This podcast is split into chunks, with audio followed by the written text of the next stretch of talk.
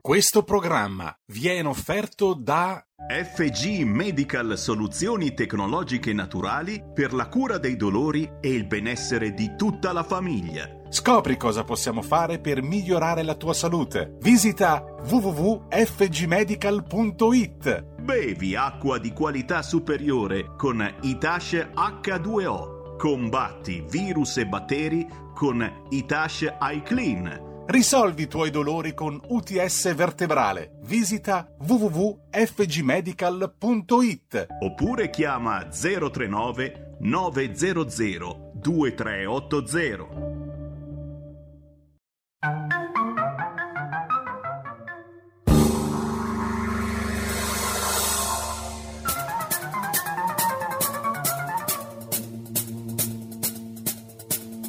Va ora in onda Zoom, 90 minuti in mezzo ai fatti. Conduce Antonino Danna.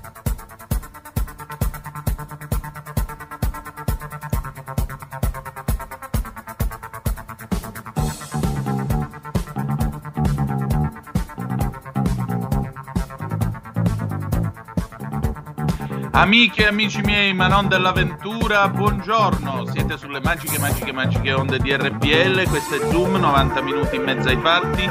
Io sono Antonino Danna ed eccoci qui per questa puntata del venerdì che, come sapete, si sdoppia in due parti. Da un lato Zoom Green, che è dedicata all'agricoltura, dall'altro lato diplomaticamente, con l'onorevole Paolo Formentini, eh, vicepresidente della Commissione Esteri della Camera oggi non c'è, ma abbiamo un suo intervento che ci ha lasciato apposta per l'occasione dedicato alla Cina. Oggi non c'è neanche Ettore Toniato, per cui avremo una trasmissione prevalentemente a microfono aperto allo 0266203529 che apriremo dopo eh, lo spazio green con l'onorevole Lorenzo Viviani.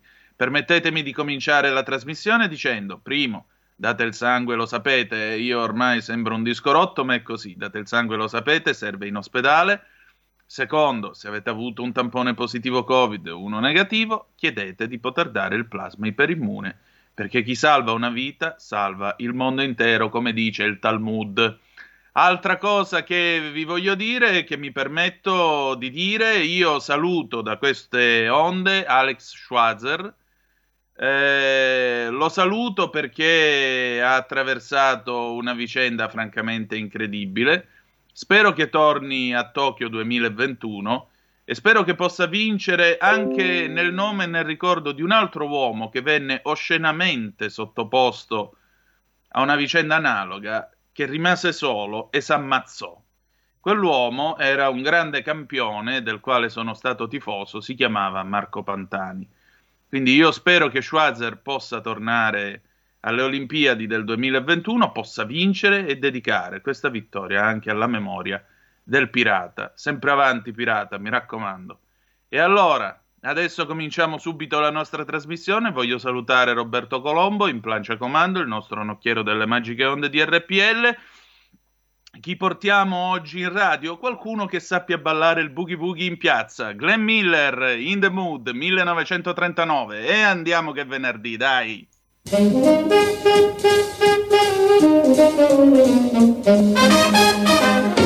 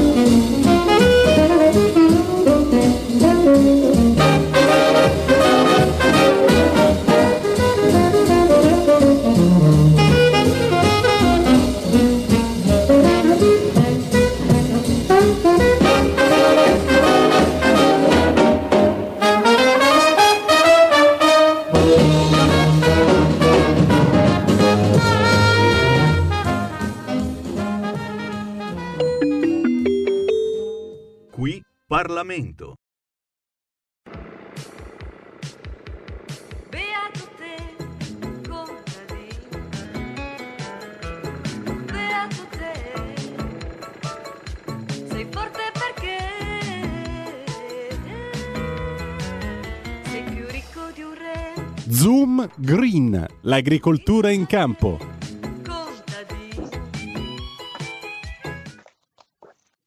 E allora, buongiorno, buongiorno a Lorenzo Viviani, onorevole della Lega, membro della Commissione Agricoltura della Camera. Oggi, per chi lo sta vedendo attraverso Facebook o radiorpl.it, non è a bordo del suo solito studio, che come sapete l'MP Savonarola all'ancora in quel della Spezia e invece in quel di Roma. Guardate che bella cravatta che ha.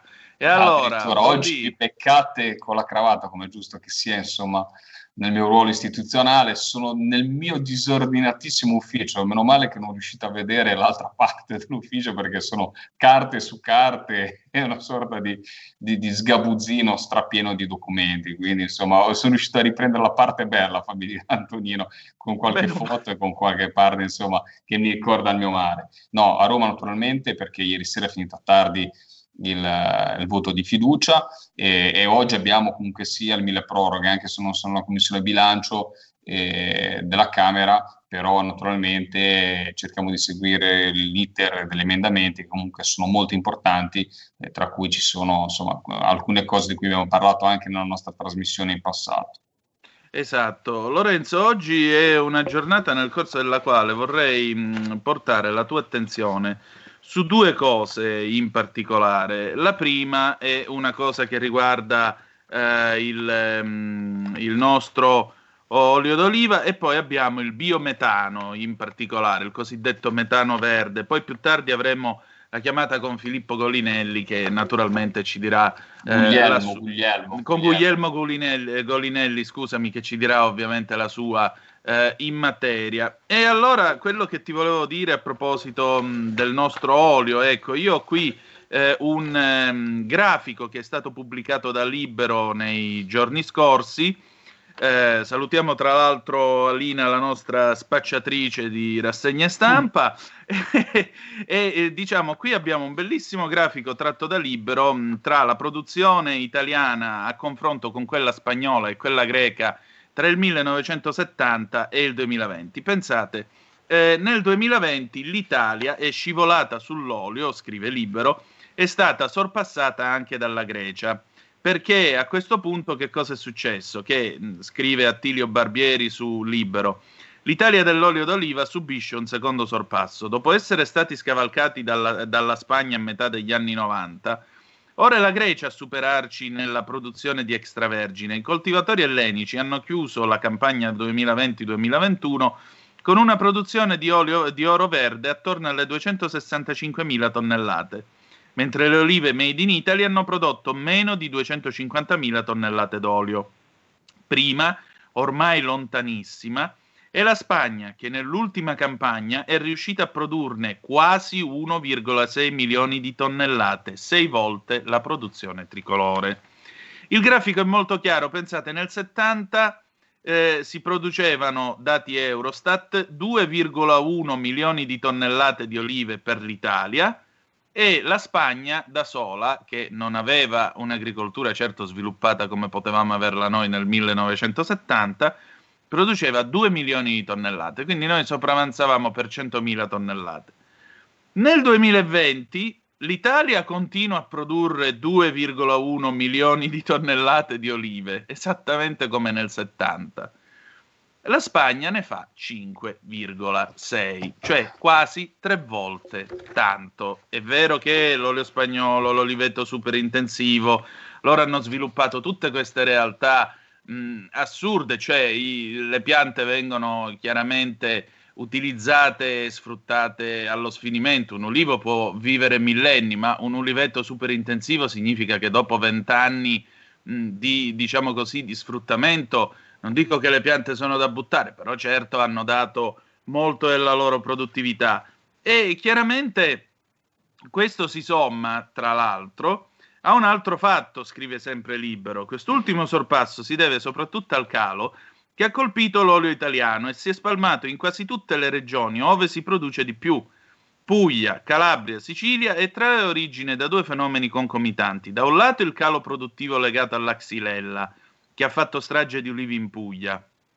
Tra l'altro ricordiamo che uno dei paladini della lotta alla xylella, tu già te la ridi sotto i baffi, è l'onorevole Ciampolillo, senatore della Repubblica Italiana, il quale sosteneva... Eh, abbia, avete visto il face palm di Lorenzo Viviani, vai.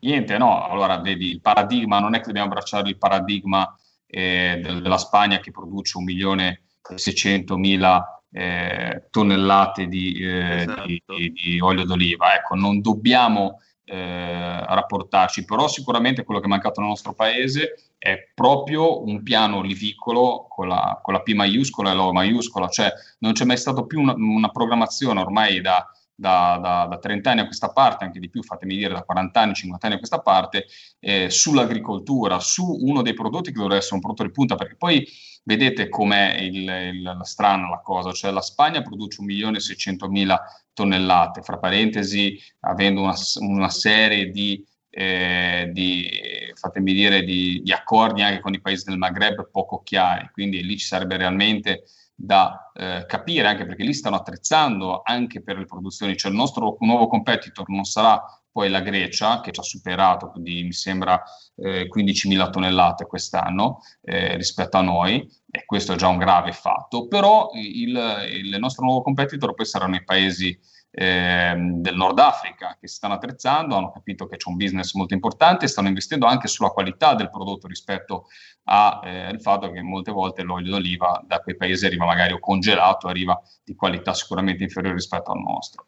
Il problema di base è che eh, siamo stati fermi, siamo stati immobili. L'unico intervento, come eh, anche nelle rassegna stampa si può leggere, è stato quello del, del senatore Gianmarco Centinaio, ex ministro, eh, che paradossalmente da Lombardo ha investito tanto sulla Puglia, investendo quasi 300 milioni di euro sul discorso degli impianti, sulla lotta alla xylella, sugli incentivi, su ridare un'economia nella regione che è il nostro polmone verde per quanto riguarda l'olio d'oliva e che è stata completamente spazzata via, spazzata via anche da degli idioti, fatemi dire, perché non hanno altro termine, terapiattisti, chiamateli come volete, che hanno pensato che la xylella fosse una cosa data dalle multinazionali. Io non, non, so dirvi se è uscito da un laboratorio o non è uscito da un laboratorio, vi dico che la xylella portata dalla, eh, da questa cicalina, insomma, che punge le, le, le, piante, comunque sia si sposta un batterio che distrugge il sistema linfatico di queste piante, le, le fa seccare in maniera eh, senza speranza, fatemi dire, io le ho viste in Puglia, so cosa vuol dire e so cosa vuol dire vedere la Puglia che era rinomata per questa produzione, anche dal punto di vista paesaggistico, storico, culturale, vederla completamente priva non solamente di una produzione, ma priva anche di un'identità. Quindi è una cosa che quando sono stato in Puglia, lo abbiamo parlato ormai in maniera, devo dire, la verità, estenuante queste, su queste frequenze, però era stato, un, è stato un fatto e secondo me non, ha, non è stato neanche preso dai piani nazionali con la giusta importanza, perché per queste cifre sono cifre che fanno male, cioè non avere un incremento di produzione, soprattutto su produzione di qualità e farci superare dagli altri paesi, non aver fatto nulla, con un ministro pugliese, ricordiamolo, perché la ministra Bellanova, che io guardo, personalmente io cerco sempre di non avere niente eh, nello scontro personale in politica perché rispetto sempre il mio avversario, e in questo caso anche, devo dire la verità, eh, in una, questa forma allargata di questa maggioranza che insomma eh, durerà il tempo giusto di eh, dare una risposta immediata a questa emergenza sanitaria. Però fatemi dire, un ministro pugliese che realmente non ha fatto nulla per, eh, ha solamente declinato gli interventi, anche male, anche con dei grandi ritardi, degli interventi del senatore Gianmarco Centinaio, dell'ex ministro Gianmarco Centinaio, e non ha fatto nulla invece per catapultare nel 2021 un settore che meritava e che merita che merita, perché il fiore all'occhiello, l'ultima cosa, ricordiamoci sempre che i più grandi marchi italiani sono stati assorbiti da delle multinazionali spagnole che sfruttano i nostri marchi, perché Berto, ora mm, non so se possono fare nomi, comunque sia, mm, diciamo, possiamo, Ce ne sono posso- alcuni molto noti. Ci sono alcuni, bravissimo, bravo, vedi che mi spieghi bene come fare le cose, grazie Antonino. Ma quale Ce ne sono- spiegare? Ce ne sono alcuni molto noti, ce ne sono alcuni molto noti che richiamano l'italianità dell'olio d'oliva anche all'estero, perché è rinomato, perché uno dice ah che bello, lo compro un olio italiano, poi vede, arriva dalla UE, se va bene, e non è sicuramente un olio italiano. Ricordiamo sempre che la discriminante, se uno la vuol vedere proprio fino in fondo, deve essere il prezzo. Quindi quando vediamo degli oli extravergini di oliva, eh, lo spiega molto bene anche chi fa la reclama sulle nostre frequenze, eh, dipende anche dal prezzo. Ecco, se no, come dice appunto il signore Cerbis, crapun, crapun, crapun. Eh, sì, tra l'altro c'è anche un altro fatto che viene messo in ehm, evidenza dal Sole 24 Ore. Secondo la Commissione europea, l'Europa ha registrato un 15,6% in più nelle esportazioni olivicole di, di olio verso i paesi extraeuropei tra l'ottobre del 19 e il settembre del 20, in particolare verso Australia 37,5% in più, Brasile 31% in più, Canada 28,1% in più. Perché stiamo dando i numeri? Per dire una cosa molto semplice. La cosa molto semplice è che, eh, diciamo così, eh, questo rappresenta tutto un range di possibilità commerciali che chiaramente l'olivicoltura italiana e più in generale l'agricoltura italiana devono saper sfruttare perché nel momento in cui c'è più richiesta di prodotto di olio di oliva o olio extravergine d'oliva verso paesi appunto come Australia, Brasile, Canada, questo significa che a maggior ragione, come dicevi tu, l'Italian sounding diventa No. da un lato un'opportunità perché il prodotto italiano necessariamente tirerà di più, per il semplice e banale motivo che come scrive il nostro Carlo Cambi su Panorama al momento in edicola, il made in Italy è più buono, c'è poco da fare, è più buono. e non, non è che ci possiamo raccontare favole, la dieta mediterranea viene da questo strano paese a forma di stivale, punto. Non è che abbiamo da discutere. E, e allora, siccome è più buono, a maggior ragione, davanti alle praterie che si aprono in queste realtà, è, è da fessi non cogliere un'occasione del poi genere. non so se la tua esperienza all'estero ti ha fatto vedere come viene eh, confezionato l'olio d'oliva italiano, quando uno si tratta di un olio d'oliva buono, sem- sembra una boccetta di, di, non so, di, di, qual- di- veramente di oro verde, perché Certo. perché noi siamo abituati dico, anche a friggere a volte quello extravergine d'oliva, se uno vuole fare una frittura di un certo tipo, perché sappiamo ormai eh, che un- ha dei punti anche di punto di fumo, come lo volete chiamare, comunque sia, eh, molti chef lo consigliano, però lo utilizziamo, io la verità, quando prendo l'olio d'oliva ce ne metto tanto, mi piace, ma quando vediamo le boccette all'estero sembra veramente la boccettina eh, stile boccettina della Propoli, ora mi viene da, da pensare col contagocce da mettere, anche perché ha dei prezzi molto elevati. Ecco, Certo. è anche uno dei prodotti, fammi dire, che fortunatamente non mi sembra che rientri nella battaglia campale che sta facendo comunque eh, le multinazionali e il, il, comunque l'ideologia farm to fork sul discorso dell'etichettatura semaforo. Quindi lì è un lascia passare di un prodotto sano eh, che ha tutti i canoni per essere insomma eh, non avere nessun tipo di, di difficoltà sia nelle esportazioni, quindi tassazioni aggiuntive, ma soprattutto è, è rinomato, come ti dicevo prima, il marchio italiano dell'olio d'oliva. Assurdo non avere una lungimiranza negli interventi, purtroppo lo diciamo sempre su tanti settori, ma capita anche nell'agricoltura, come capita nella pesca, siamo sempre a riparare le emergenze, siamo sempre con degli interventi straordinari, siamo sempre a cercare di tappare le falle per non andare a fondo, non c'è la minima programmazione, invece l'agricoltura, a dire la verità, soprattutto in questo momento in cui si può considerare per tante cose l'anno zero, quindi il momento in cui l'Italia deve ripartire, ha bisogno adesso e non domani eh, di, un, eh, di, una, di, una, visione, di una visione dove traguardare su che, su che settori strategici puntare, perché non è una cosa brutta dire che sono settori eh, che naturalmente rimarranno magari di nicchia importanti, dei settori invece che devono decollare, insomma essere un po' il portavoce. Il vino, ad esempio, fammi dire, poi veramente mi taccio, per noi italiani è stato un veicolo per portare nel mondo a tanti altri prodotti del Made in Italy. Cioè ci sono dei prodotti che devono essere spronati anche perché poi trascinano dietro di loro tutti gli altri prodotti magari più poveri o di nicchia o che non vengono conosciuti, ma che vengono conosciuti perché c'è una pubblicità del territorio legata a un prodotto come può essere il vino da una parte o in questo caso potremmo, si potrebbe puntare benissimo anche sull'olio d'oliva. Esatto, esattamente.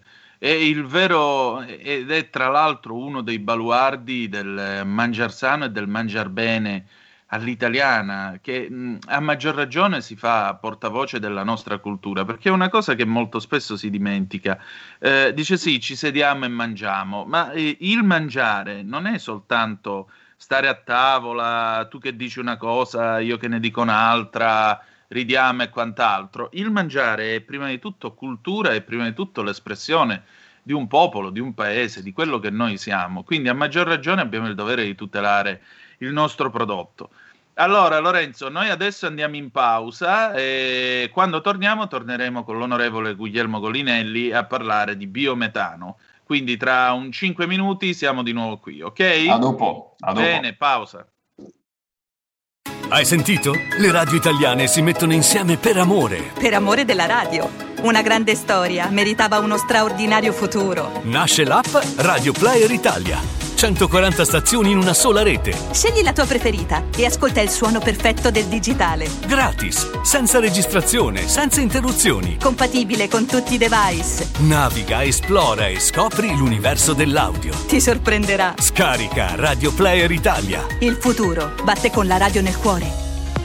Anche RPL è disponibile su Radio Player Italia. Stai ascoltando RPL. la tua voce libera, senza filtri né censura. La tua radio. Cosa aspetti? Sostieni la nostra radio. Abbonati andando sul sito radiorpl.it. Clicca abbonati e segui le istruzioni. Facile, no?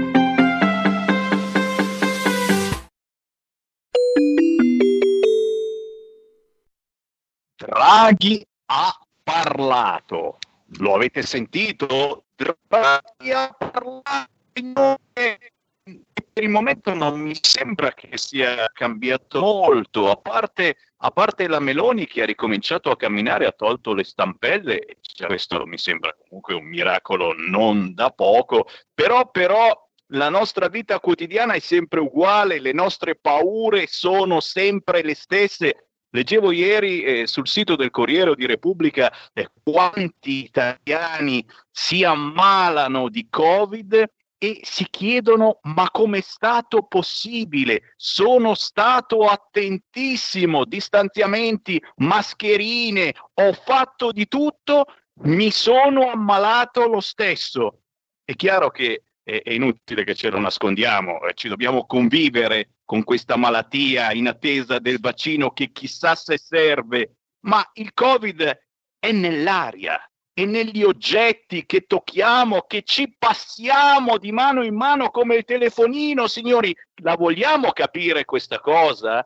E io sono qui un giorno sì e un giorno no alle 11 per darvi la possibilità di non avere più paura, timore, il dubbio, signori, ma di avere la certezza di poter sanificare ogni cosa che entra nella vostra casa, compreso divani, poltrone dove avete ospitato parenti o amici, visto che per il momento si può ancora fare. Fatemi salutare FG Medical, Francesco. Ciao, ciao Sammy, buongiorno a te, buongiorno a tutti quelli che ci seguono.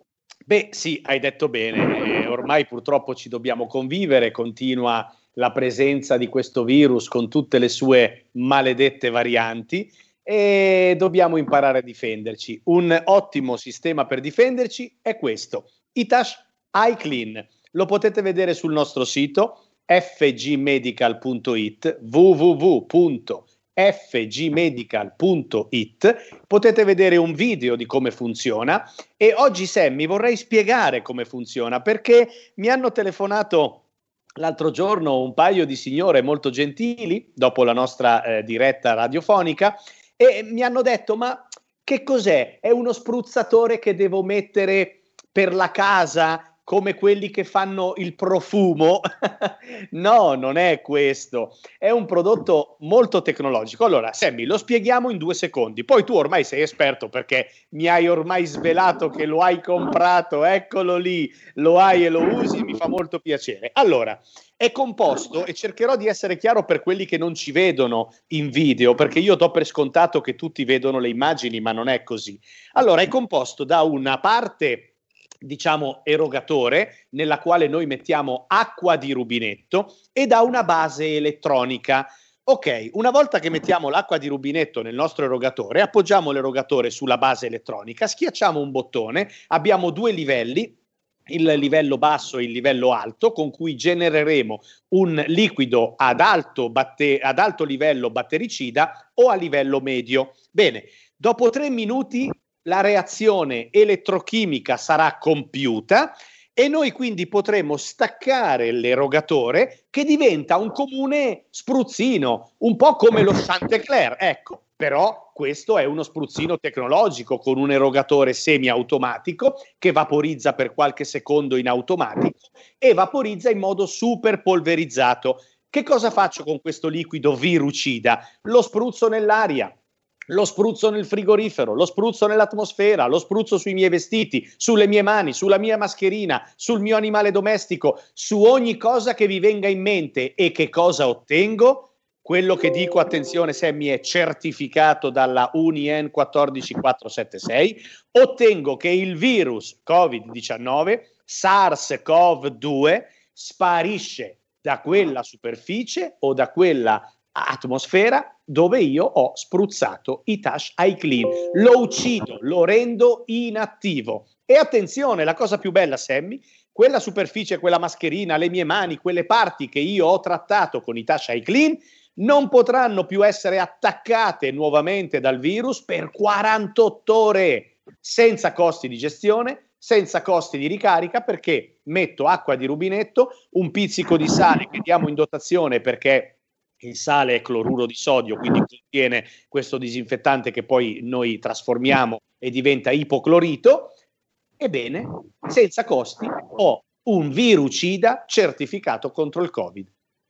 Sono stato chiaro? Signore, eh, penso che sia più chiaro di così mio figlio Elia eh, se lo fabbrica ogni giorno e, e, poi lo usiamo da spruzzare ad esempio anche in automobile, se vanno a prendere i bambini a scuola, e, meglio di così, si spruzza sui sedili, tanto la spruzzata è proprio leggerissima e quindi non lascia bagnato, dopo 5 minuti è già tutto quanto asciutto e siamo certi di aver ammazzato ogni tipo di virus, Covid, non Covid, varianti comprese, Eh, perché certo. adesso c'è questa cosa che eh no, per le varianti non è valido, il vaccino non serve. No, no, questo li ammazza tutti stecchiti i virus. È Certo. importantissimo. Diamo il numero, dai, Certo, dai, dai. 039 900 2383. Lo ripeto, 039 900 2383. È importante chiamare mentre noi siamo in diretta. Infatti vedo che i centralini già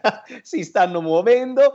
È importante, ormai lo sapete, perché il prezzo lo potete vedere sul nostro sito internet dell'oggetto, ma rispetto a quel prezzo, se chiamate ora e rientrate nelle prime 10 telefonate, vi facciamo il 30% di sconto e la spedizione a casa vostra è assolutamente inclusa. Va bene? Meglio di così, Sammy, dai. 039. Assolutamente. Vado?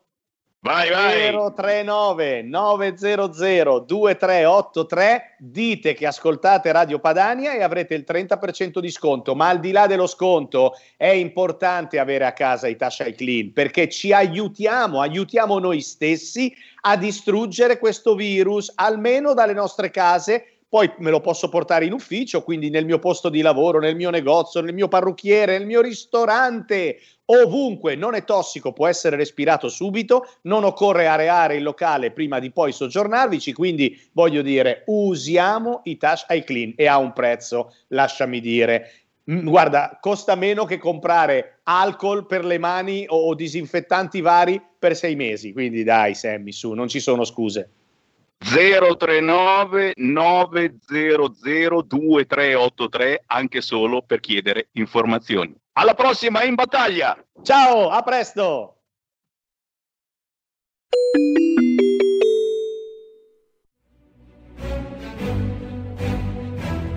In molti ci invidiano e ci odiano perché siamo ancora liberi.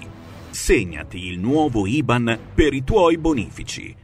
IT 89 R 08453 01602 000 000 101971 presso la Banca di Credito Cooperativo di Milano SC. Diventa nostro editore. IT 89 R 08453 01602 000 000 10 19 71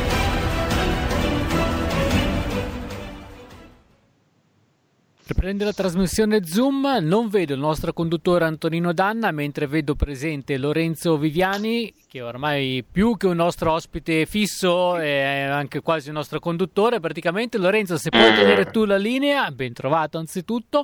Abbiamo con noi l'onorevole Collinelli e sarà con noi tra poco anche il vero conduttore Antonino Danna. Lorenzo, se puoi tenere tu la linea allora tanto grazie. Vi saluto, ora aspetto che, ecco, è rientrato Antonino? Eccomi qua. Vedo, Io ti vedo. Ti Io- stavo rubando il ruolo da conduttore, Antonino. Come, Stai scusa? attento. Ti stavo rubando il ruolo da conduttore, dato che mancavi. E piove governo ladro.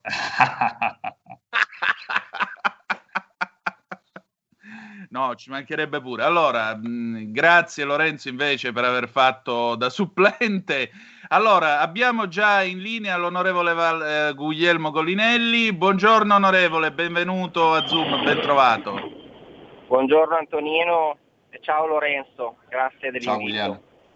Perfetto, allora, eh, io ho qui, diciamo così, ho qui una notizia che arriva dritta dritta da eh, Repubblica Bologna, poi c'è anche l'informatore agrario.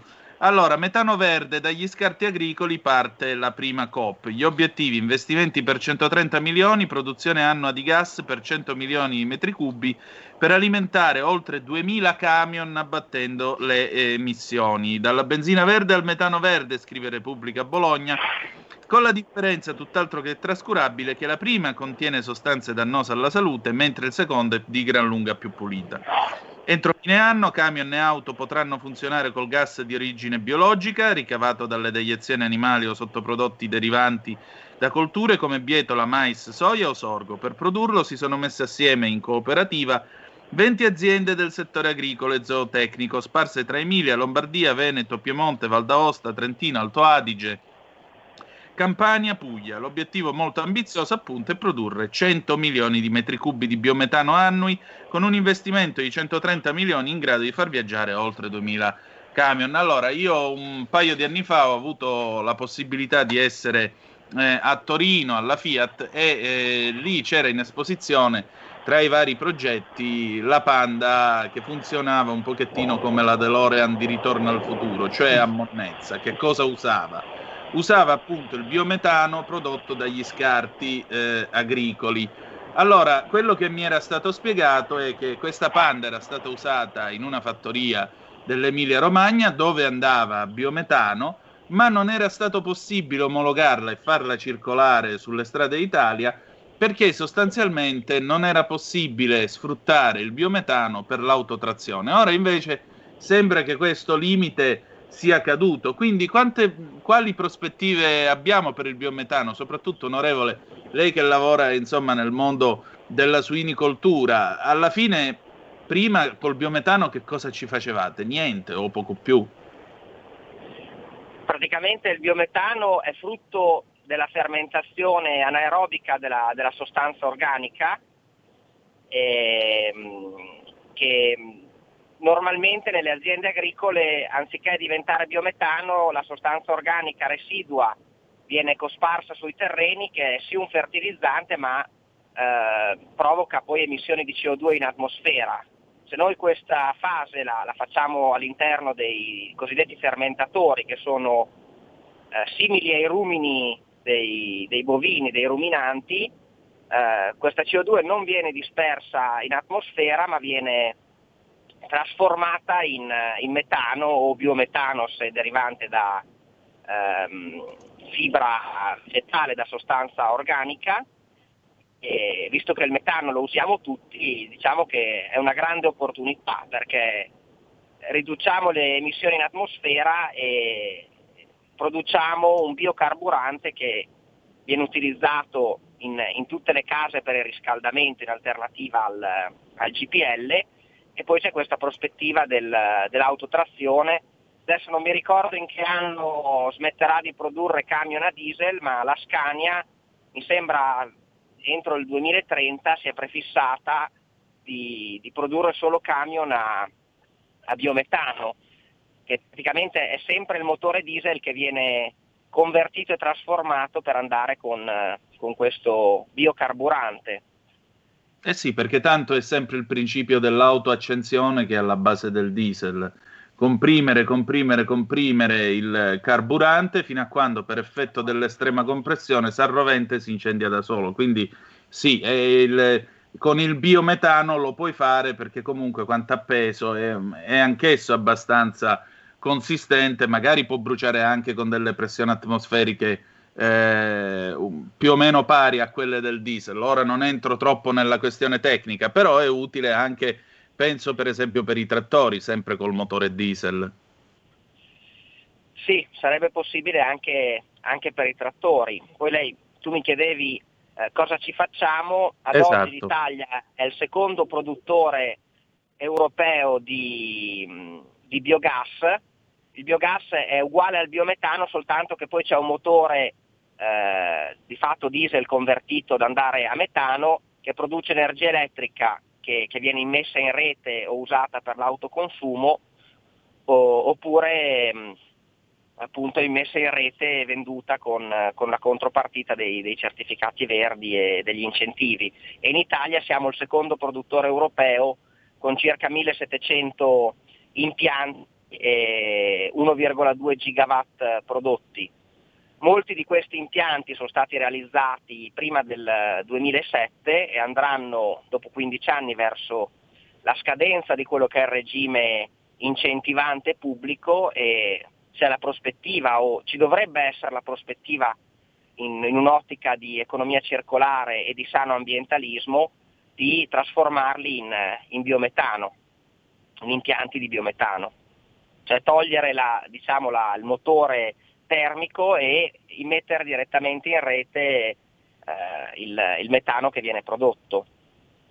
Certo, certo. E diciamo così, è un'interessante prospettiva di sviluppo, soprattutto appunto eh, green. Considerate anche tutte le polemiche che sono state fatte in questi anni sugli allevamenti, sul fatto che producano eh, troppo metano, producano troppo CO2, la famosa questione, la diatriba anche, mi ricordo una volta eh, sui rutti delle vacche che alla fine disperdono appunto eh, il metano. Mi sembra che, viene... fossero i rutti.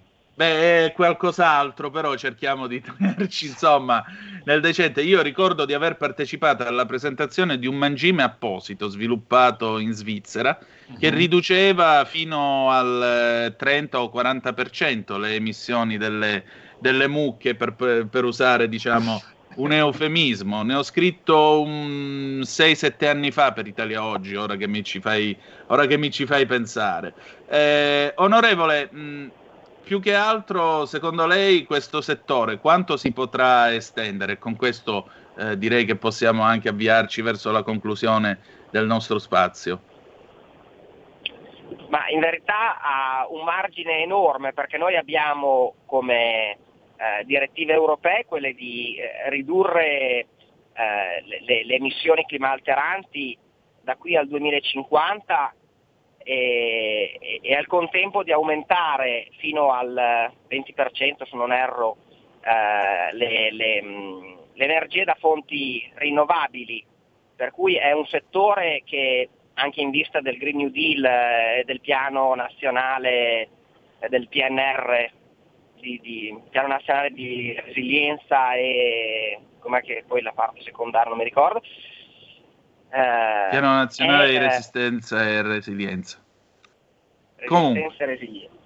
Che ho, poca affezione al termine resilienza come Vittorio Sgarbi. E, mh, in verità ci sarebbe molto molto margine perché tutte le aziende agricole producono eh, sottoprodotti, attorno alle aziende zootecniche si può dare nuova vita e nuova energia ai reflui zootecnici, ci sono tutte le, le agroindustrie che producono eh, sottoprodotti, se si mettesse in, ehm, in comunicazione, in rete questo, eh, diciamo, questa produzione secondaria ci sarebbe la seria opportunità di ridurre le emissioni in atmosfera perché come avevo detto eh, la sostanza organica a contatto con, con, l'aria diventa CO2 per cui quella tanto vituperata produzione responsabile del, del, del gas serra e al contempo si potrebbe eh, appunto trasformare in un prodotto che più o meno tutti usiamo creando anche delle filiere come appunto quella dell'autotrazione alimentata a metano. Ecco, serve, servirebbe un, un, sano ambientalismo e attenzione da parte della politica, attenzione che non c'è stata eh, finora perché l'approccio eh, grillino è stato quello di eh, criticare e di condannare eh, tutta quella che è una, il settore primario e, e la zootecnia senza dare visione e, e sviluppi alternativi. Questo, questo, ambito qua potrebbe diventare una un'importante forma di integrazione al reddito per, per le nostre aziende agricole, per le nostre aziende zootecniche e, e poi anche con quello che poi è lo scarto di questi impianti andare a ridurre quelle che sono le, le concimazioni chimiche, per cui l'uso della chimica e di input Certo. chimici. Però serve appunto, come dicevo, una, una visione eh, che, che non c'è stata finora perché nel PNRR abbiamo, sono stati stanziati ad oggi solo 1,8 miliardi eh, di euro su 209 e questo l'ha ricordato ieri nella sua dichiarazione il nostro capogruppo, cioè non è pensabile che per il settore primario ci sia un investimento così, così basso.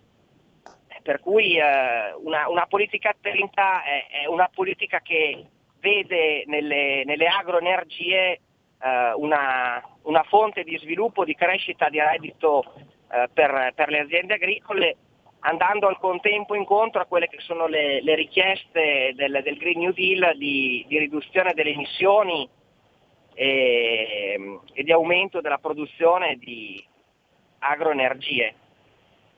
Ecco, che mi sembra l'osservazione più intelligente sul tema, perché francamente di gretinismi talebani ne abbiamo le tasche piene. L'idea è appunto questa, si può coniugare la crescita e lo sviluppo con la tutela dell'ambiente e credo che lei, onorevole, abbia detto delle parole ampiamente eh, condivisibili. Io la ringrazio del suo tempo e spero di ritrovarla presto qui da noi.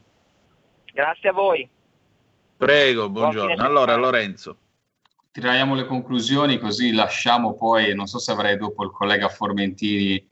Eh, Ci ha mandato un video. Ci ha no, mandato un video. Ha sì, mandato sì, un video, no, velocissimo, ha detto delle oggi cose... è in viaggio e quindi, però non ah, ha eh sì, mancare. ci siamo incrociati stamattina, ci siamo incrociati stamattina. Tra parentesi, eh, devo fargli veramente i complimenti perché è sempre al pezzo, anzi, devo dire la verità, forse la Commissione Esteri, paradossalmente, è una di quelle con cui collaboro meglio. Eh, proprio per la figura anche di Formentini, di Zoofili, che sono persone che sono sempre comunque cordiali, anche perché molte volte i temi agricoli, il metodo è la pesca, come abbiamo potuto tristemente eh, vagliare col tema dei, dei, nostri pescatori sequestrati in Libia, si sono sovrapposti. No, quello che ha detto Guglielmo è giustissimo, eh, ma la parte importante è proprio avere poi il risultato di tutta questa eh, digestione, per, si può chiamare anche in questo modo, è un prodotto, ad esempio, inorganico che può utilizz- essere utilizzato nei campi e questo è il sano pragmatismo green eh, che dobbiamo cercare di portare, che speriamo, fammi dire che non mi hai fatto la domanda, ma so che la volevi fare, che speriamo eh, ci porti il nuovo ministro. Cioè, esatto. eh, siamo d'accordo. Un, una, un telegramma su questo nuovo ministro, me lo fai?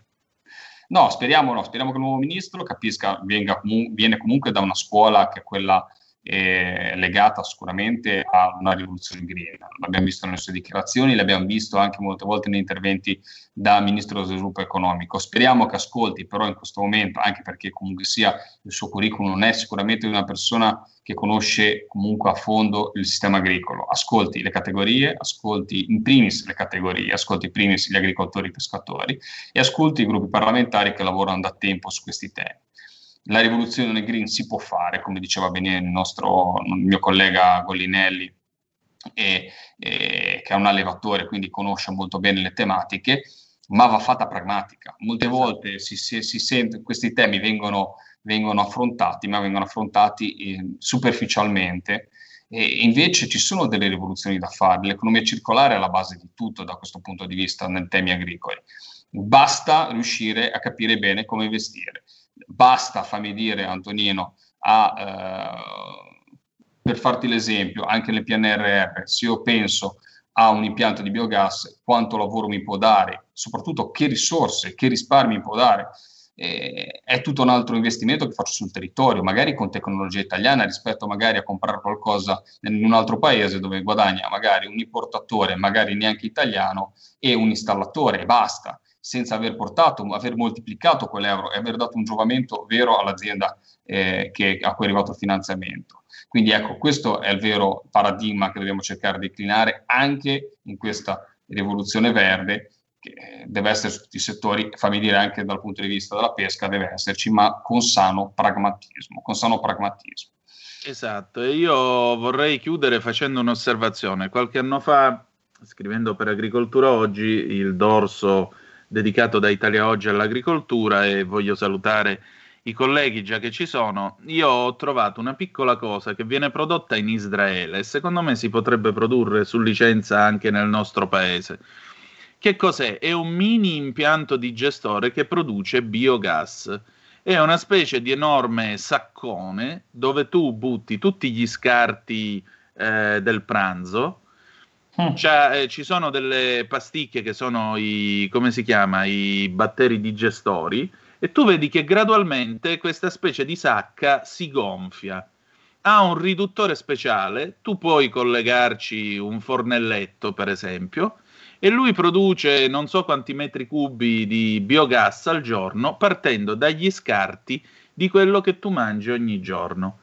Ora, in Israele una cosa così viene prodotta nel giro di pochi giorni, da quando tu la carichi a quando butti queste pastiglie particolari, si gonfia e comincia a produrre biogas. Tu prova a immaginare nelle ecco, case di campagna fammi, fammi via, uno, quanto servirebbe. Fammi fare un'osservazione, questa è una cosa molto interessante, anzi mi riprometto di andarmela a vedere, però la no, cosa poi ti giro il pezzo che ce l'ho da parte. La cosa dico. molto importante nelle politiche energetiche è riuscire comunque a prendere una decisione, te lo dico da cittadino in una città che ha una centrale termoelettrica ancora a carbone. Purtroppo l'immobilismo a volte del, del, degli slogan verdi che ti dicono ah no perché non voglio un certo tipo di impianto magari ecologico perché ce l'ho lì, perché ce l'ho là.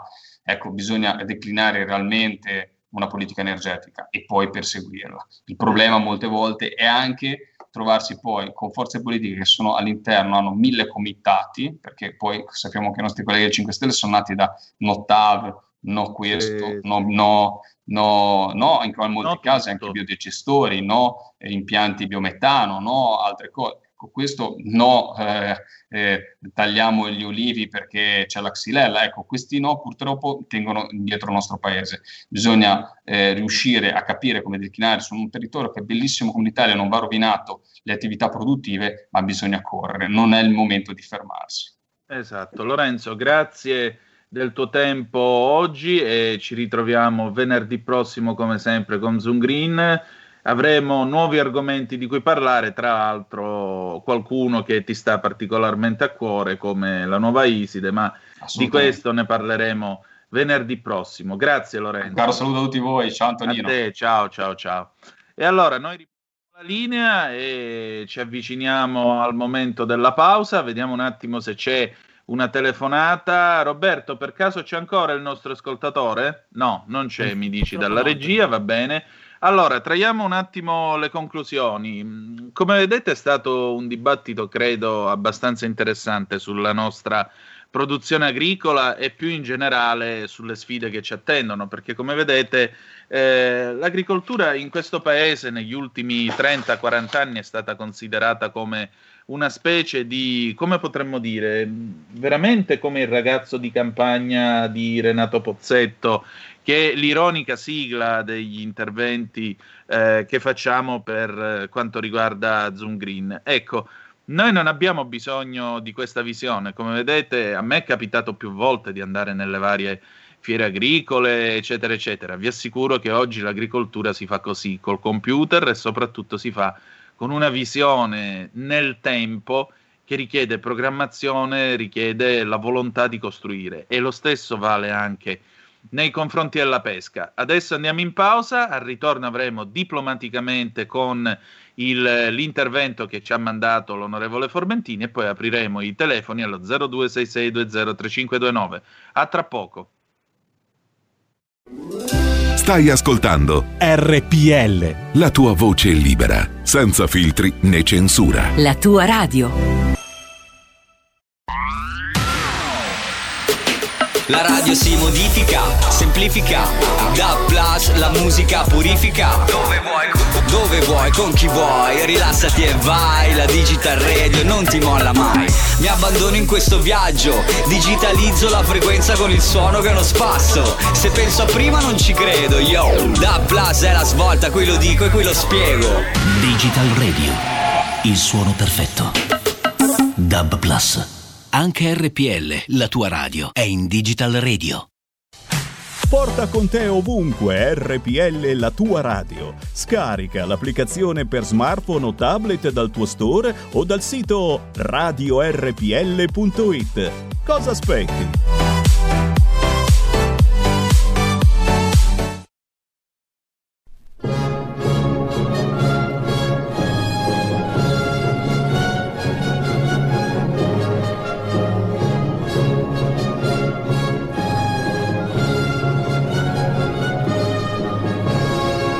Diplomaticamente, la politica estera. Grazie Presidente, grazie al Vicepresidente esecutivo della Commissione europea, Dombrovskis. Io volevo rivolgerle quasi un appello da parte mia. Eh, lei proviene da quegli stati baltici che sono stati a lungo occupati e che guardano all'America, agli Stati Uniti con grande speranza verso il futuro. Quindi penso mi possa capire e possa capire i miei dubbi, che sono anche i dubbi del partito che rappresento, la Lega, riguardo all'accordo sugli investimenti con la Cina, siglato lo scorso 30 dicembre, un'intesa frettolosa, un'intesa che è sembrata nei tempi voler precedere l'insediamento del Presidente degli Stati Uniti. E allora la, questione che volevo porle è questa. Certo, lei mi dirà, gli Stati Uniti già si erano portati avanti e già avevano siglato propri accordi sul commercio con la Cina. Però questa non può essere la scusa né la risposta di fronte a un'Europa che dice si vuole ritrovare l'unità, si vogliono far ripartire le relazioni transatlantiche. E allora come primo atto, prima dell'insediamento del nuovo Presidente degli Stati Uniti, l'Europa invece fa una fuga in avanti, non tenendo conto di quello che è il tema centrale e sarà il tema della presidenza Biden, ovvero il rispetto dei diritti umani in Cina. E penso a quel tormentato Xinjiang che ovviamente non viene menzionato in questo accordo. Lo Xinjiang dove ci sono campi di lavoro, veri e propri campi di concentramento, Laogai, bene, noi vogliamo commerciare, acquistare prodotti che siano prodotti usando anche del lavoro forzato. Lei ha fatto un breve accenno a una futura trattativa anche sugli, con gli Stati Uniti su questi temi ma invece non sarebbe più importante preoccuparci del fatto che oggi il primo partner commerciale dell'Unione Europea è la Cina e addirittura invece diminuisce il commercio con gli Stati Uniti. come tenere unito l'Occidente. Eh, le faccio appunto questa domanda eh, che è anche un appello, un appello sincero e non polemico, un appello che vuol far sì che si rafforzi quel legame transatlantico e quei valori che fanno dell'Occidente ciò che davvero è, ovvero il rispetto dei diritti umani, la democrazia e la libertà. Non vede il rischio con una sovraesposizione commerciale di fatto di far sì che siano trascurate queste tematiche o alcune di queste tematiche in nome di un commercio del quale sì, tutti noi oggi abbiamo assolutamente bisogno. In un momento drammatico per le nostre economie, in un momento di pandemia globale, ne abbiamo bisogno, ma non dobbiamo abdicare ai nostri valori. Non dobbiamo abdicare ai nostri valori e dobbiamo imparare la lezione che ci ha insegnato la pandemia. Diversificare le catene di approvvigionamento e proteggere i nostri asset strategici. Cosa c'è di tutto ciò in quell'accordo? Grazie. Qui Parlamento. E rieccoci, siete di nuovo sulle magiche, magiche, magiche onde di RPL. Questo è sempre Zoom, 90 minuti in mezzo ai fatti. Antonino Danna al microfono. Avete ascoltato l'onorevole Paolo Formentini, vicepresidente della Commissione Esteri della Camera, mentre si trovava a eh, colloquio ieri con il eh, commissario europeo per il commercio Valdis Dombrovskis e parlava appunto delle sfide e dei pericoli che sono rappresentati anche dalla Cina. Intanto, intanto però apriamo i telefoni allo 0266203529 se volete intervenire, se volete commentare le due parti in cui abbiamo tenuto la nostra trasmissione oggi. Ettore Toniato oggi non c'è, si scusa, non ci sarà anche lunedì, quindi avremo più tempo per i vostri interventi telefonici e mh, martedì poi ci racconterà la vicenda che sta vivendo perché eh, è assente per un più che giustificato motivo e poi ci dirà che cosa gli è eh, capitato. Mi sembra evidente che mh, questo paese debba ritrovare una visione. Questo paese ha bisogno di eh, una visione. Ora non vorrei, usare, non vorrei usare il linguaggio, diciamo così, un po' arzigogolato che si usava nella prima eh, Repubblica, però per dirla come in una famosa intervista ferragostana del 1975 che venne rilasciata dall'allora Presidente della Repubblica Giovanni Leone a Michele Tito del Corriere della Sera, occorre che si delinei un'immagine sulla quale attestare gli sforzi tesi verso il nostro avvenire. In altre parole, dobbiamo avere un'idea di come sarà questo paese nell'anno 2031, perché vedete, il problema di fondo resta sempre quello, questo paese ha bisogno, ha bisogno non tanto di politici, o meglio, ha bisogno anche di politici, perché la politica oltre a essere, almeno dal mio punto di vista, come diceva Paolo VI, che di un politico era figlio, eh, oltre a essere la più alta forma di carità possibile, è anche l'arte, diciamo così, del possibile ed è l'arte di rendere le cose possibili. Pensa a quel segno che aveva, a quella targhetta che Reagan aveva sulla, sulla sua scrivania. It can be done, si può fare.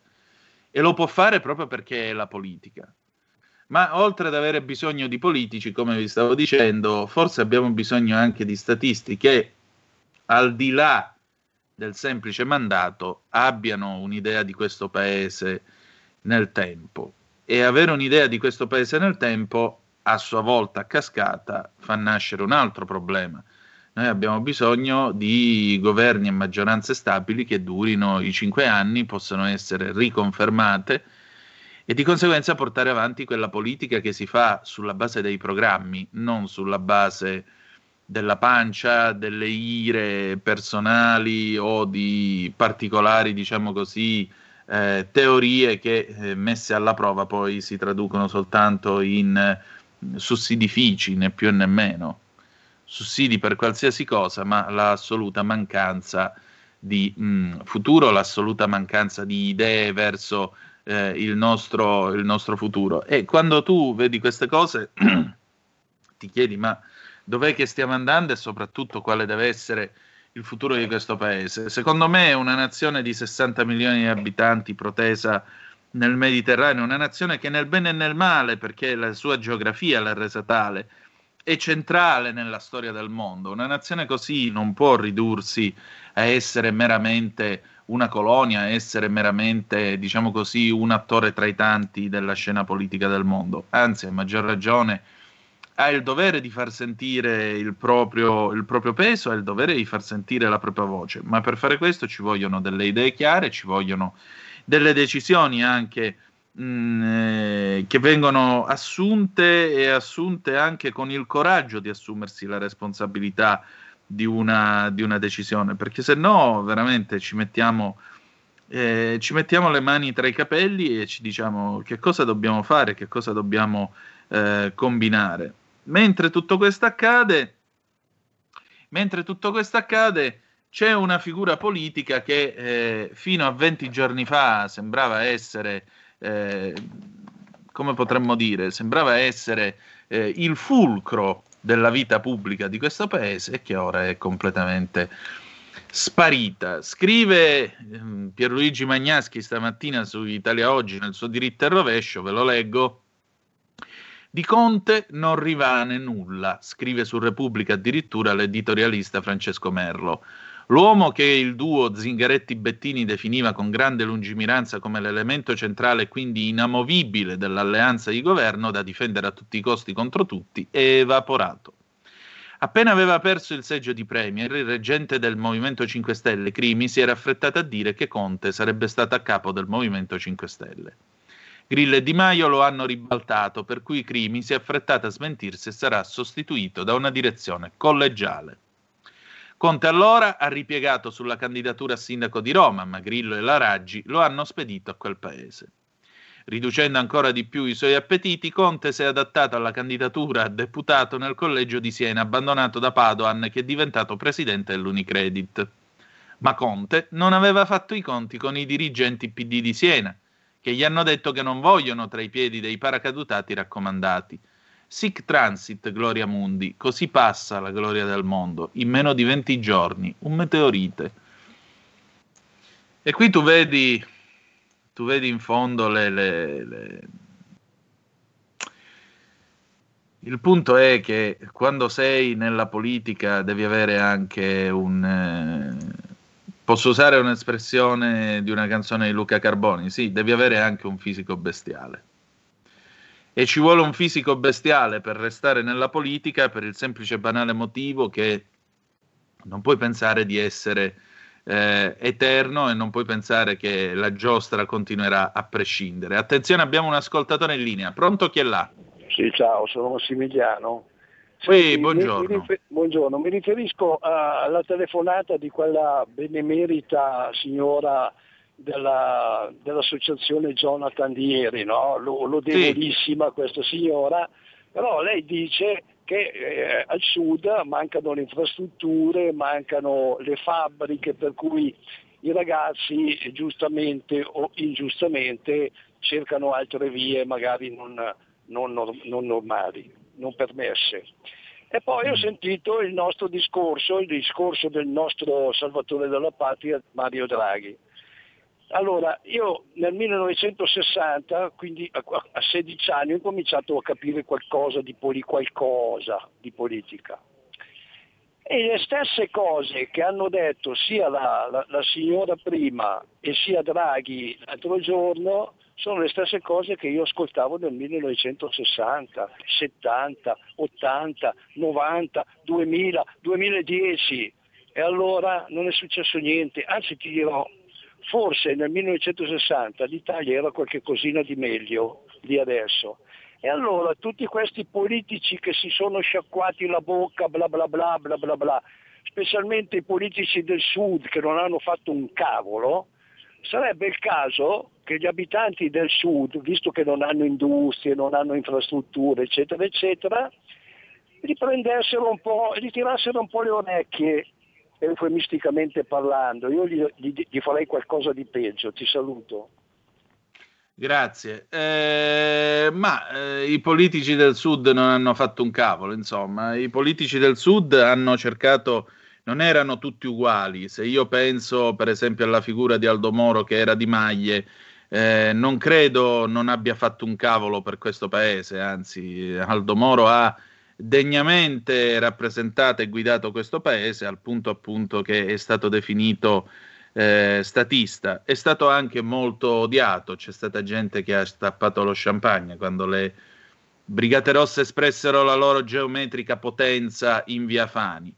È altrettanto vero che in questo paese ci sono stati comunque dei politici che non hanno eh, espresso molto della loro, della loro capacità e comunque non sono stati all'altezza della situazione e come tali non hanno aiutato questo paese a crescere, soprattutto non hanno aiutato il meridione d'Italia, anzi hanno preferito puntare sull'infeudamento e hanno preferito puntare sull'erogazione di sussidi a pioggia eh, che alla fine non sono serviti assolutamente a nulla.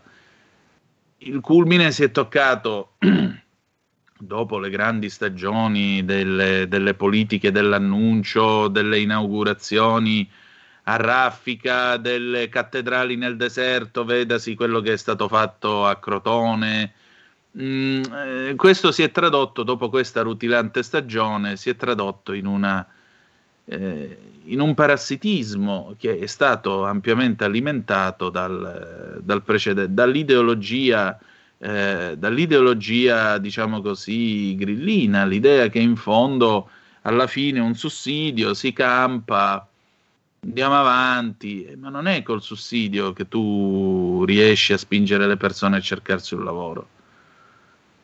Tu puoi spingere le persone a cercarsi un lavoro se crei il lavoro, ma se gli dai dei soldi per stare a casa è difficile che vogliano uscire di casa. Mi permetto di citare un proverbio che si dice in Calabria: Un bisogno ti caccia da casa. Traduzione.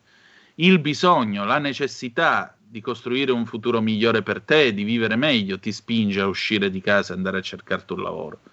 Ma fino a quando alla fine del mese, bene o male, che i quattro soldi arrivano, fino a quando il sussidio c'è, che problema c'è? Mentre noi spendiamo tutti questi soldi per il sussidio, le attività produttive nel nostro paese, da nord a sud, eh, il turismo, eccetera, eccetera, muoiono, devono chiudere e possono anche attaccarsi al tram con un termine poco elegante. Altra telefonata, pronto chi è là? Pronto?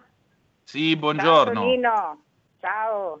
Senti, Ben ti volevo, dire, ti volevo dire una cosa. Io ho 40 anni, no? E l'ultima volta che ho sentito veramente esultare eh, che il governo aveva fatto qualcosa, mi ricordo quando mia nonna gli hanno raddoppiato la pensione, che non so se era Berlusconi, che aveva raddoppiato la pensione che da 500.000 lire gliel'ha portata a un milione. Sì, quando la portò E a un milione, me lo ricordo. eh, eh, e allora mi ricordo mia nonna esultare, da allora non ho più visto esultare nessuno per i governi che sono arrivati. Adesso speriamo, Draghi, adesso vabbè, non si può condannare a priori questo qua, è appena arrivato, cioè bisognerà vedere fra due mesi, magari fra due mesi farà qualcosa di buono, che, che- che ne sappiamo noi? Speriamo, dai. Ciao Antonino, Sì, ma inf- ciao. Ciao, ma infatti guarda, il punto non è condannarla a priori. Noi in questo paese, ecco, in questi giorni vi dico la verità, io ho riflettuto molto su alcune cose e una delle cose su cui ho riflettuto è che in questo paese siamo bravissimi A a raccontarci le nostre illusioni, B soprattutto a spiegare agli altri com'è che si sta al mondo. Eh, Mario Draghi è arrivato, Mario Draghi si è insediato, c'è questo governo, vediamo che fa, basta.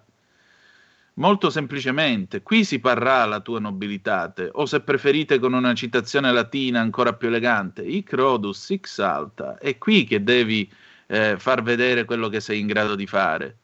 O se preferite in modo più banale ma efficace ma chiaro, hai cabasisi, benissimo, mettili sul tavolo e cominci a giocare. Manzoni, pronto? È cascato Manzoni dalle Canarie, niente, richiama, richiama che abbiamo ancora un po' di tempo. È tutto qui il punto, se no siamo sempre nell'ambito delle ipotesi, vediamo che fanno. Vediamo che fanno, perché L'unico motivo per poter decidere è sulla base di quello che fanno. Telefono Manzoni, c'è? Eh sì, sono qua, sono qua.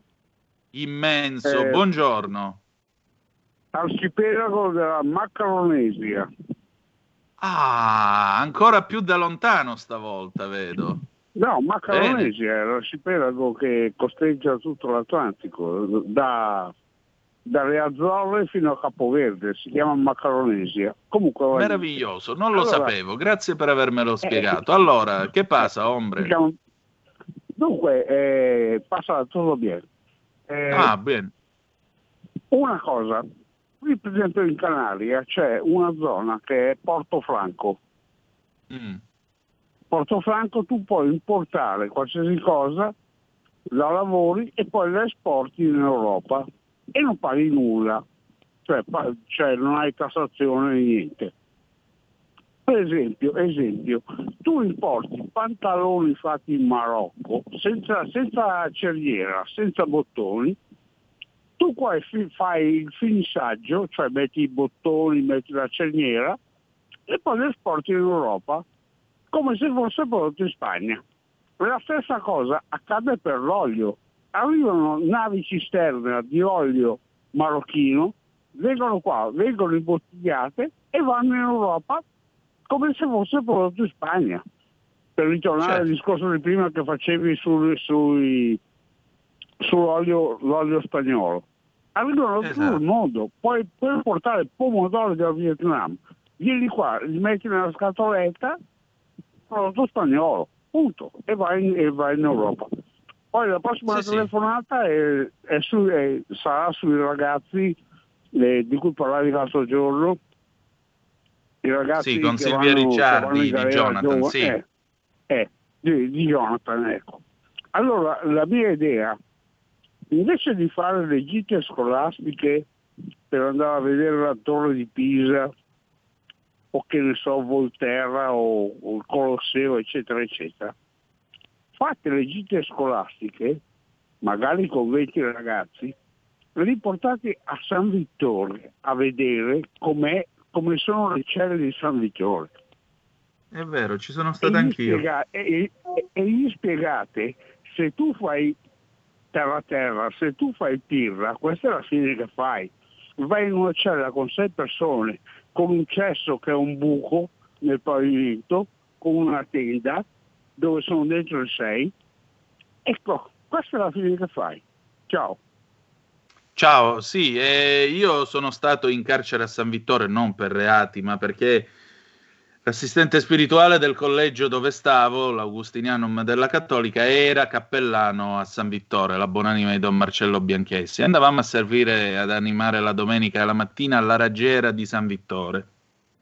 Posso dirvi una cosa, quelli che stanno in carcere hanno la stessa faccia che abbiamo noi e questa dovrebbe essere una lezione di umanità. Resta però un fatto, che il carcere è anche pagare per quello che hai fatto, perché prima del perdono c'è anche pagare per quello che hai fatto. Altra telefonata, pronto chi è là? Eh, sono Albino da Torino oggi perché sono in Torino in questo momento. quindi Comandi. Non sono in provincia. Buongiorno illustre. Eh, sì, sentivo parlare del carcere. Beh, io in prigione ci sono stato quando ero in marina ovviamente, ma lì era un discorso completamente diverso dove c'erano i quartiglieri che sarebbero i secondini militari e sono tutti sardi che quindi sono incorruttibili, malgrado i pacchetti di sigarette c'era niente da fare. Ma a parte questa piccola disquisizione, finalmente ho sentito che nei riguardi del grande, illustre, magnifico, immaginifico signor Arcuri, non voglio usare altri termini, adesso ormai l'ho incensato troppo, hanno cominciato ad indagare per capire se esiste qualcosa. Per adesso hanno beccato gli amici, quelli che hanno già soprannominato i furbetti del Covid. Io prego che il signor Arcuri sia del tutto e è del tutto innocente perché è una grandissima, brava persona, questo bisogna dirlo assolutamente, scriverlo a caratteri cubitali prima che finisca Prima, sì, niente, scusatemi perché sono in una posizione strana, ok. Dicevo, bisogna veramente, eh, una persona veramente per bene, però un'inchiesta così vedere, voglio capire cos'era successo. E il governo Draghi che dobbiamo fare? Non possiamo fare niente, dobbiamo solamente pensare, aspettare, vedere che agisca nella maniera giusta, che faccia del bene e finalmente si mettano a posto anche questa benedetta storia delle vaccinazioni, perché non lo so io, io ho fatto un calcolo così da stupido che mi va bene mi vaccineranno tra due o tre anni, che non ha senso, dai, ma non scherziamo nemmeno. Comunque a parte quello va bene così, dai, tiriamo avanti. State bene, grazie a tutti. Ciao ciao. Grazie, un saluto e buon vento. Allora, adesso abbiamo con noi l'affascinante Malika Zambelli che potete già vedere su Facebook e su radiorpl.it. Buongiorno Malika. Buongiorno Antonino, ciao a tutti. Vedo dietro di te la farfalla, quindi il battito Sì, d'ali della farfalla a New York può stasera. scatenare l'uragano a Tokyo. Di che Ecco, cosa parliamo oggi? Stasera Antonino lapsus freudiano, non lo so perché. Oggi, oggi parliamo di- della morte e dei suoi significati. Ah, e quindi è per quello che ho messo questa farfalla, perché appunto come sai il bruco che diventa farfalla è proprio il simbolo per eccellenza della trasformazione, quindi della morte come rinascita. È un, eh, un- un- diciamo un tema un po' spinoso per certi aspetti perché parleremo anche della morte intesa come la, la- la dipartita dal corpo fisico, ma in realtà ci focalizzeremo molto anche sulla trasformazione, perché durante il corso della nostra vita noi abbiamo tante morti e tante Certo. rinascite come il bruco che diventa farfalla. Quindi quando moriamo, sì, mu- muoiono degli aspetti di noi che magari erano più grezzi ed evolviamo. Quindi parleremo un po' di questo. Cercheremo di dare, io e Sennar Caro, che sarà il mio ospite di oggi, un è un divulgatore spirituale, daremo degli spunti di riflessione e aiuteremo a capire come affrontare al meglio questi momenti di trasformazione. Perfetto, allora io vi lascio nelle mani di Malika Zambelli, chiudiamo qui la nostra trasmissione, domani il garage dell'Alfista alle nove e mezza, se no ci ritroviamo lunedì alle 10.35 trattabili, che dire di più? Che the best is yet to come, il meglio deve ancora venire. Non so se c'è tempo, se c'è tempo la canzone d'amore Autogrill dell'83 di Francesco Guccini, che dire di più? Da Malika Zambelli e Antonino Danna, il nostro più caro saluto. Vi abbiamo parlato insieme. Buongiorno. Buongiorno a tutti.